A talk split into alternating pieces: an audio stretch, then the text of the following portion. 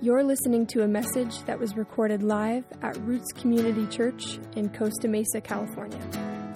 Roots exists to celebrate the glory of God through lives transformed by the gospel of Jesus Christ. For more information about our community, visit us at rootschurch.net. As you're standing, if you would turn in your Bibles to Matthew chapter 16. If you're able, feel free to sit if you need to, but Matthew chapter 16, beginning in verse 13. We're going to move around a bit in the New Testament this morning, but this will be our, our launching pad. Matthew 16, beginning in verse 13. Now, when Jesus came into the district of Caesarea Philippi, he asked his disciples, Who do people say that the Son of Man is? And they said, Well, some say John the Baptist, others say Elijah, and others Jeremiah or one of the prophets. And then he said to them, Jesus said to them, But who do you say that I am? Simon Peter replied, You are the Christ, the Son of the living God. And Jesus answered him, Blessed are you, blessed are you, Simon Barjona. For flesh and blood has not revealed this to you, but my Father who is in heaven. And I tell you, you are Peter and on this rock I will build my church, and the gates of hell shall not prevail against it. I will give you the keys of the kingdom of heaven. And whatever you bind on earth shall be bound in heaven. And whatever you loose on earth shall be loosed in heaven. Then, verse 20, he strictly charged them, charged the disciples to tell no one that he was the Christ. This is God's holy word. Please be seated. Well, last week, if you were here, we looked to the purest history of the church in Acts chapter 2. We looked at the purest history of the church in Acts chapter 2 in order to reacquaint ourselves with what it meant to be together as God's people. And what we saw in Acts chapter 2 was a church devoted. They were devoted to each other. They were devoted to the Word of God. They were devoted to the fellowship of the saints. They were devoted to the Lord's table. And they were devoted to prayer. This is the so called four marks of the church God's Word, God's people, God's table, and prayer. These were people gathered together who had been cut to the heart the Holy Spirit had convinced them that they were guilty of high treason.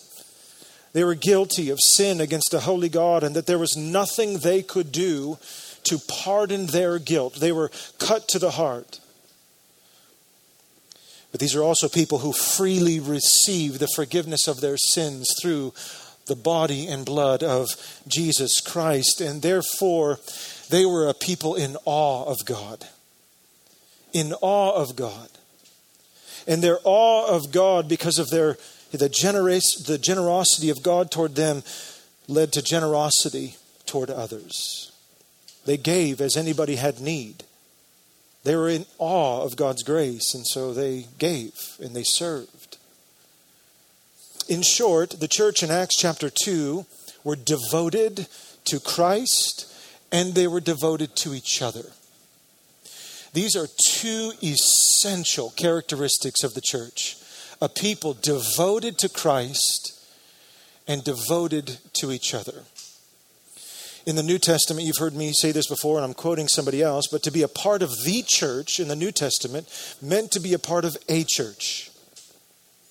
To be a part of the church meant to be a part of a church. And, and therefore, to be devoted to Christ was to be devoted to a people a gathered people, an ordinary people, a sniffling, sneezy, awkward people.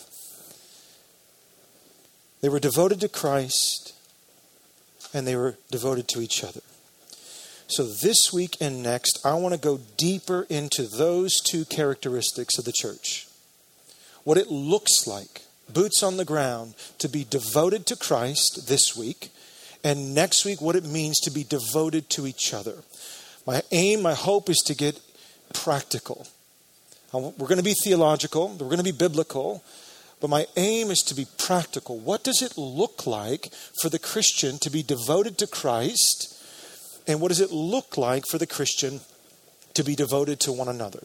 So this week, devoted to Christ. Next week, devoted to one another. We are living, this is not going to sound remarkable, but we are living in a critical time in history, and therefore we are living in a critical time in church history. It's been said that about every 500 years, the church goes through a great purge, a reformation of sorts, where the church sort of has a yard sale. And we put out to sale all of these things that we've been unnecessarily collecting over the centuries. And we sort of purge. We do a, a spring cleaning every 500 years. And I think this is mostly true. If you look through the trajectory of the church, every 500 years, there is this sort of great purging, this great yard sale that happens. Almost exactly 500 years ago, the Protestant Reformation was sparked by a few Catholic monks who were protesting the church's marriage to power and politics. And as a result, the church, because of their unlawful marriage to power and politics, the church was teaching all kinds of doctrines that were not in concert with Holy Scripture. And so the great Protestant Reformation was a movement in the church to reform the church around the Scriptures as the final authority for both the confession and the conduct of the church. It was an attempt to reform, to purge, to do away with things that we had collected over the years that were not biblical. Well, fast forward 500 years later to today. The rise of individualism, similar to the Renaissance era 500 years ago, but has now today been accelerated through technology and curated ecosystems has many, again today, like 500 years ago, questioning institutions and authority. Who has the right to tell me what I am to believe and how I am to conduct my life? Who, who has the right to tell me what I am to confess about ultimate things? The same was happening 500 years ago. If you track the, the Renaissance, there was this move of individualism. You see the art begin to change, the music begin to change. But unlike the Reformation 500 years ago, listen, unlike the Reformation 500 years ago, today's Reformation in the church, as far as I can see, and in most places, is not placing Scripture as the final authority through which we discern what to keep and what to put out into the yard sale. But instead, today, the individual is at the center of authority.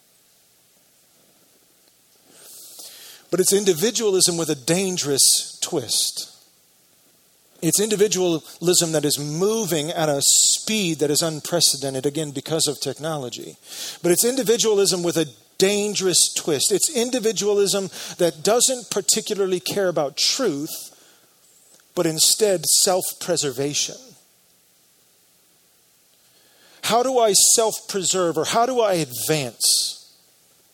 It's not so much about truth, it's about self preservation.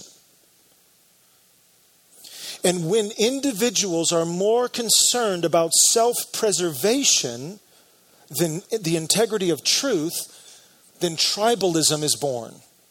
Let me explain. When truth is not the thing that we rally around and are reformed by, then we will move to more pragmatic associations like political parties and interest groups to rally around and be reformed by. we have and will continue to have an insatiable need to be with a people. We have to be with a group. And when truth is not the thing that we rally around or are reformed by, we'll move to lesser associations, more pragmatic associations that help us to self preserve or to advance our cause. We will simply look to beat the other, even if it comes at the expense of integrity, character, and truth. Now, this, I believe, is the cultural waters that we are all swimming in. Individualism that has met militant tribalism. And the question is, and, and, and here's the, the problem it's not just out there. Individualism and militant tribalism has seeped into the church, where the church is wondering what is our confession? Who are our people? What's the wagon that we hitch ourselves to in this post truth, hyper individualistic era? Where do we go as God's people? This is a culture disinterested in truth and more interested in self preservation. What is a church to do in a post truth context? In short, we are called to preach Christ. Let's close in prayer. That's it. No, I'm just kidding. We are called to preach Christ, but listen, not as we see him. We do not preach Christ as we see him, we preach Christ as Scripture reveals him. Every world ideology and agenda wants to preach Christ or claims to have some sort of angle on Christ, but it's Christ as they see him. It's Christ through the lens of individualism. It's Christ through the lens of politics. It's Christ through the lens of tribalism. But God's people, we know better, don't we? We do not preach Christ as we see him. We preach Christ as Scripture reveals him. And this is the anchor that I want us to tie off to in this body. That this would be a faithful church, devoted to Christ. And in order to be devoted to Christ, we must be devoted to His Word. We must not stand over His Word, in authority over His Word, but stand under His Word, under authority. That's how we will be faithful to Christ. Jesus Christ is the central jewel in the crown of truth. He is the central jewel in the crown of truth. Everything hinges on who he is and what he accomplished. That means that Jesus is not a means to another end. We don't follow Jesus for pragmatic reasons. He's not a means to another end.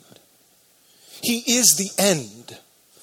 Jesus is not the means to another victory, He is the victory. He is the telos. He is the greatest aim in all the universe. He is the goal of our worship. He is not a supplement, He is a replacement. Jesus said of Himself, and Pastor Hans prayed it this morning He is, Jesus said, the way, the truth, and the life. Notice the articles. Who talks like that? This is either supreme arrogance or worthy of complete devotion. I am the way, the truth, and the life. No one comes to the Father except by me. And the church, us, God's people, gathered together in a local expression, the church is the one entity in all the universe that has been given the divine power through the Holy Spirit and the divine privilege on the authority of Scripture to reveal who Jesus is to the world. And we must not outsource this privilege to any other. This is our divine privilege. In fact, Paul says to Timothy in 2 Timothy chapter 1, by the Holy Spirit who dwells within us, guard the good deposit entrusted to you. When's the last time you felt like you were guarding the gospel? And I'm not talking, you guys know me, I'm not talking about on Facebook. Nobody, I don't know, maybe there are good, I'm sure there are good intentions, but there's very little guarding going on on Facebook. There's a lot of insecurity. But when's the last time you guarded that good deposit in your own heart and in conversation? That good deposit about Jesus Christ and what he's accomplished. Paul says to a young pastor named Timothy, by the Holy Spirit who dwells within us, guard the good deposit entrusted to you. Paul doesn't say, does he, get creative with the gospel. Sort of, the church is like a think tank. We kind of just, we get creative. It's like a lab.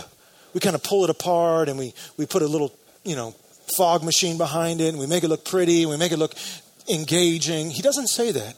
He doesn't say get creative with the gospel. He doesn't say dress it up. He doesn't say melt it down into political agendas. Paul says guard it. Guard it. I take that to mean that Jesus is not for hire. He's the Lord of glory. So, how do we guard the integrity of the gospel? I want to get practical. How do we guard the integrity of the gospel? How do we maintain devotion to Christ in a post truth world that is moving faster than any of us can imagine? How do we do that? Three ways, I think. First, in our confession regarding who Jesus is. First, in the words we use, the actual language we use about Himself, about Christ. First, in our confession. Second, in our conduct, how we behave in life. I don't have just in mind our, our actions, but also our, our posture of heart, our to, the tone of our lives. What is the tone of our lives marked by? Our conduct. Are we, are we, is the aroma of Christ, as Paul spoke, is that coming out of our lives? So it's in our confession and in our conduct. But third, we guard the good deposit by keeping at the center of our remembrance and affections Christ's devotion to us. Our confession, our conduct, and then our remembrance of Jesus' devotion to us. So let me move through these three in our time together. First, our confession. We remain devoted to Christ through our confession. Now look at our text again in Matthew chapter 16. This is a critical time in the church, in the development of the, disciples and the church in Matthew's gospel. Verse 13, Matthew 16, verse 13. Now, when Jesus came into the district of Caesarea Philippi, he asked his disciples, Who do people say that the Son of Man is? And they said, Well, some say you're John the Baptist, others say Elijah, and others Jeremiah or one of the prophets. Verse 15. He said to them, But who do you say that I am? Simon Peter replied, You are the Christ, the Son of the living God. And Jesus answered him, Blessed are you, Simon Bar Jonah, son of Jonah. For flesh and blood has not revealed this to you, but my Father who is in heaven. And I tell you, you are Peter, and on this rock I will build my church, and the gates of hell shall not prevail against it. What a glorious scene. Notice this is the first time in Matthew's gospel where the word church is used. The word church is actually two Greek words that have been smashed together. The word is ekklesia. Ek meaning out, and klesia meaning called, kaleo. So the church are those who are called out. At a most fundamental definition, the church are those who are called out. Peter, in his first epistle, says that the church are those who are gathered together who have been called out of the darkness and into his marvelous light. We are ekkaleo. We are the people called out. And this is the first time in Matthew's gospel the word church is used. But notice with me that Jesus just got done asking his disciples, Hey, who do other people say that the Son of Man is? What's the word on the street concerning my identity? What do those, in other words, what do those outside of this community say about me? Well, some say you're John the Baptist, some say you're Elijah, maybe Jeremiah, maybe today in our age they would say he's, he's a good moral teacher, right? He's the, he's the one that spoke the golden rule, right? Like Jesus is next to Gandhi and, and, and Muhammad and, and kind of these He's a global leader. What do others say that the Son of Man is? But then Jesus moves from the outside to the inside, to the church. What about this group? Who do you say that I am?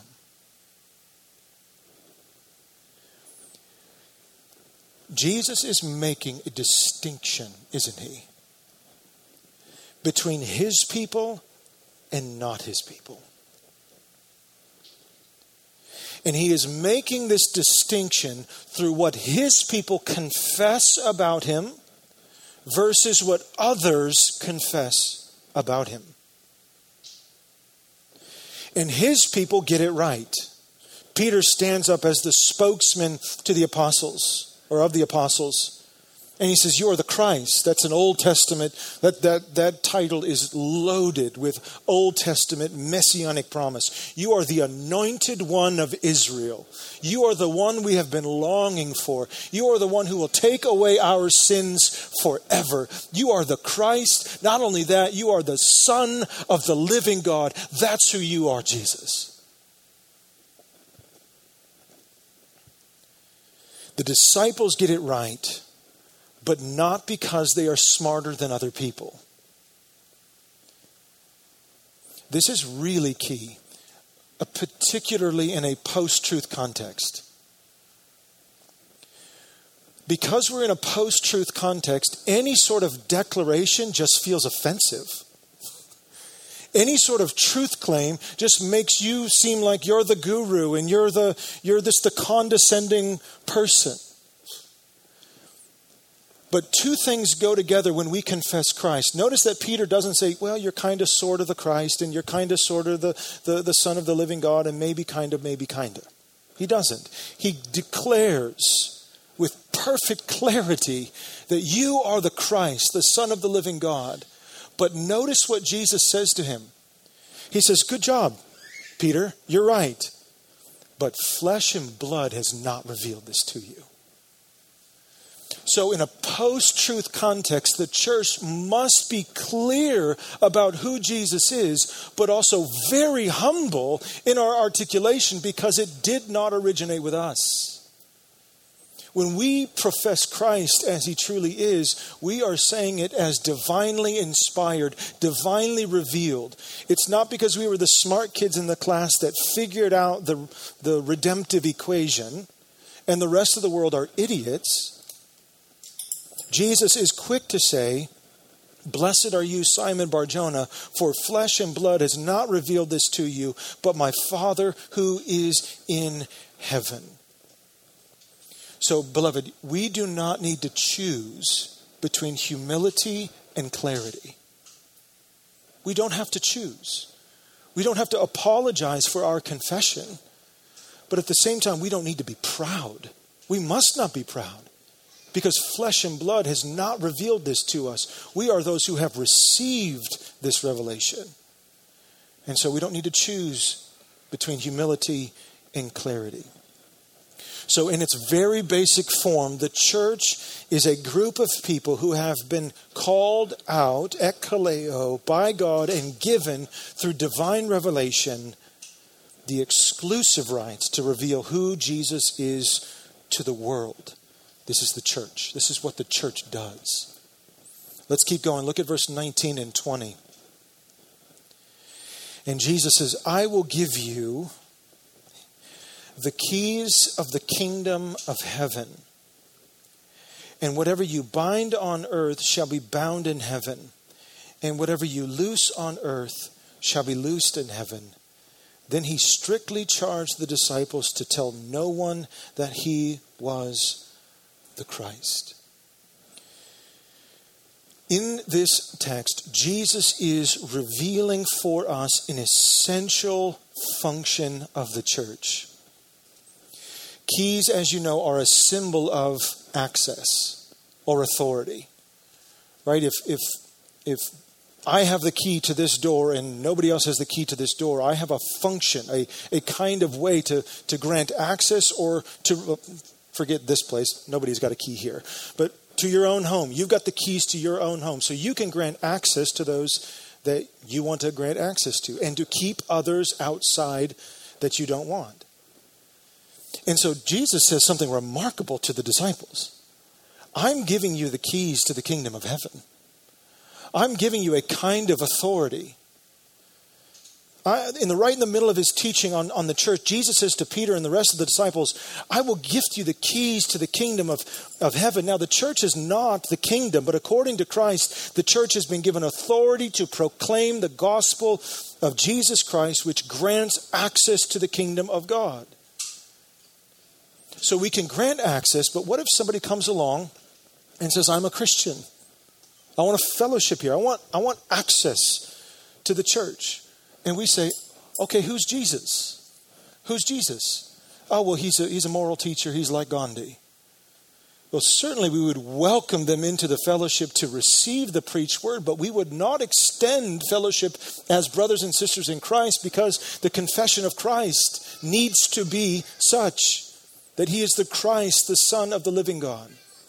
So here's an analogy that, that we've used here from the pulpit and we've stole from Jonathan Leeman. But the church functions as kind of like an embassy on foreign soil. So, an embassy, a U.S. embassy, if you and I go to travel to Europe, say we go to Germany to, to, to travel, and we're coming back now as U.S. citizens, we're coming back to America, we stop at the U.S. embassy. Now, the U.S. embassy will not make us citizens of the U.S., but they will what? Check our credentials. They'll ask us some pretty fundamental questions about the United States. Where do you live? What's your family like? What do you do?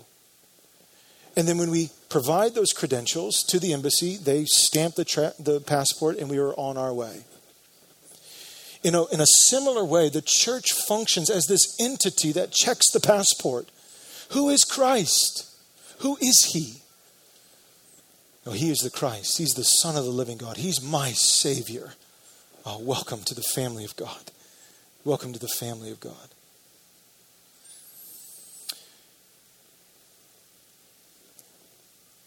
Peter doesn't get to pick who his favorites are. We don't get to pick who our favorites are and who comes in.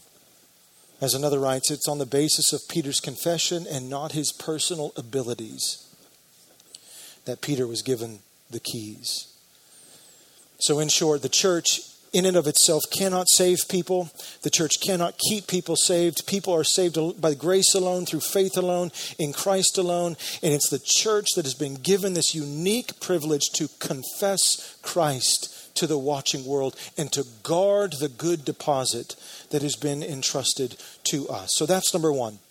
We remain devoted to Christ in a post truth world by remaining faithful to our confession about him. Second, we remain devoted and faithful to Christ in a post truth world by the way we conduct our lives, by the way we live. If it's merely a confession, we can very easily unpreach our sermons by the life that we live. And so Paul wrote in 1 Thessalonians chapter 1 verses 4 and 5, "For we know, brothers, loved by God, that he has chosen you because our gospel came to you not only in word, but also in power and in the Holy Spirit with full conviction. Then Paul says, You know what kind of men we proved to be among you for your sake. So we remain devoted to Christ not only in our confession, but also in our conduct in the world. Spurgeon used to say, My true sermon begins when I step down from the pulpit. And what he's saying is, people are watching my life.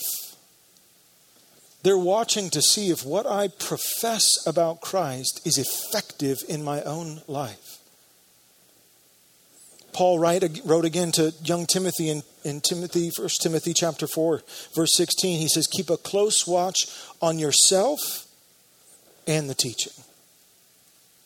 And persist in this, for by so doing you will save both yourself and your hearers. How do we remain faithful to Christ in a post truth culture?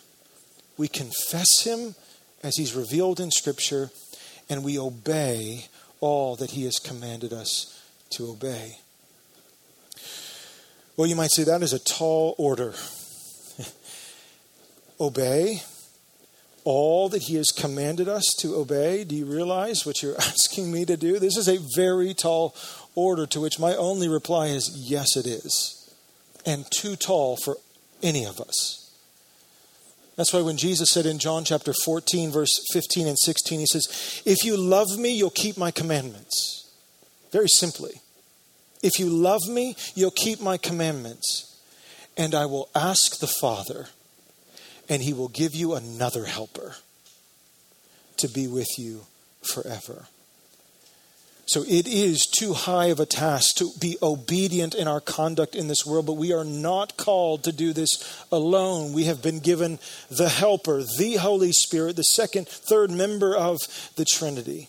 Not only that, but we'll talk about next week and how the Lord has given us each other to walk out this life in a way that is pleasing to the Lord. But here, God the Holy Spirit is with the Christian, guiding us into faithfulness, encouraging us, and yes, convicting us of sin when we've fallen short. And when we fall short, not if, when we fall short to faithfulness to Christ, we remember again our confession that He is the one who has forgiven us of our sins. And we're at once moved with joy because we're not condemned, and again, humility floods our hearts because we deserved none of it. So, church, we tie off to the anchor of Jesus Christ in a post truth world, first in our confession. He is the Christ, the Son of the living God. And we don't become boastful in our confession because flesh and blood has not revealed this to us, but our Father who is in heaven and we tie off our, uh, to the anchor of Christ in a post truth world in our conduct, in the way we obey Christ with the help of the Holy Spirit.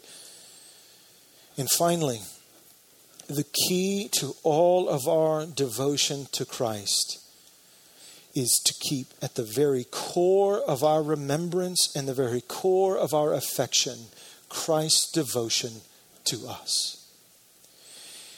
If you begin this new year and you're just resolved to be devoted to Christ, your confession, your conduct, your resolve to be sanctified. your resolve to read your Bible and pray every day. your resolve not to miss a Sunday. your resolve to be devoted, but you neglect to remember Christ's devotion to you.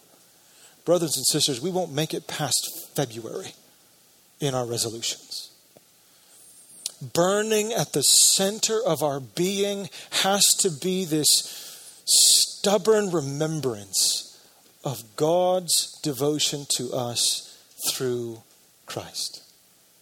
So turn with me to Romans chapter 5 as we close, and I just want to gaze at Christ's devotion to us. Romans chapter 5.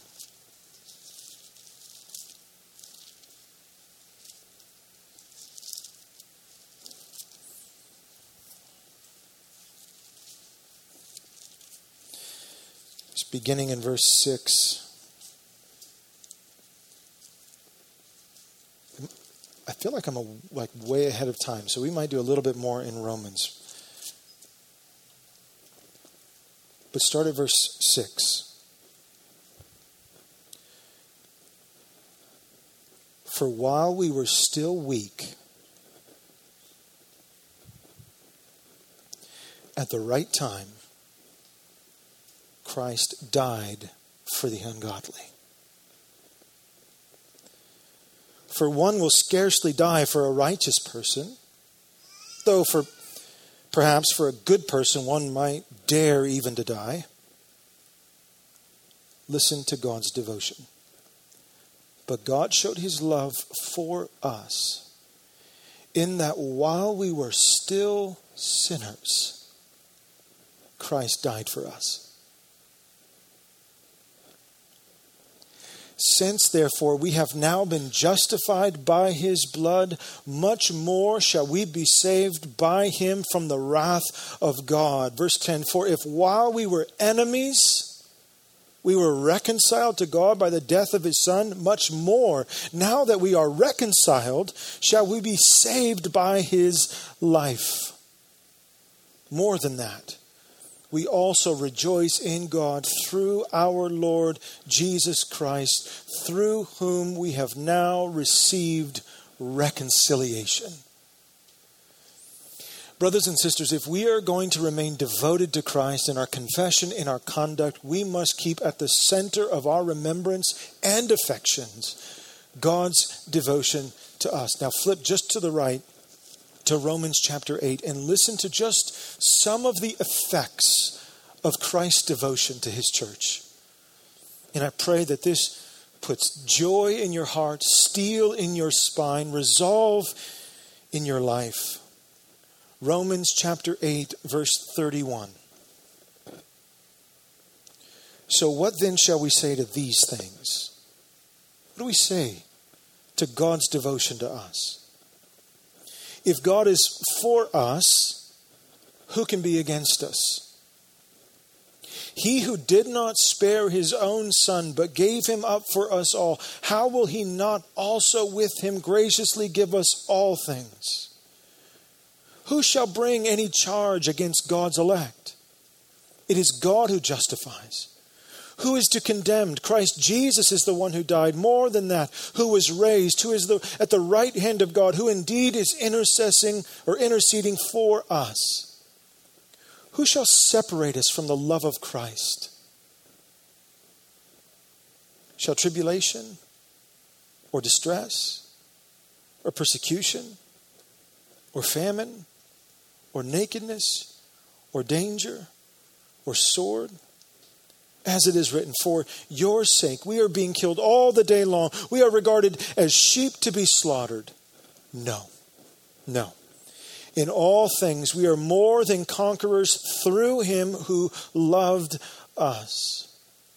For I am sure that neither death nor life nor angels, nor rulers, nor things present, nor things to come, nor powers, nor height, nor depth, nor anything else in all creation will be able to separate us from the love of God in Christ Jesus our Lord.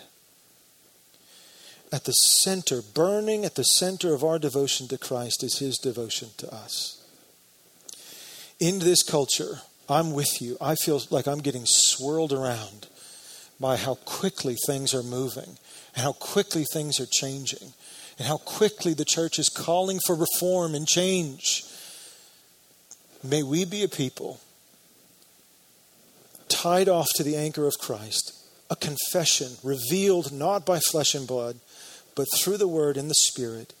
May we be devoted to our conduct in the world, both in our actions and in the posture of our heart.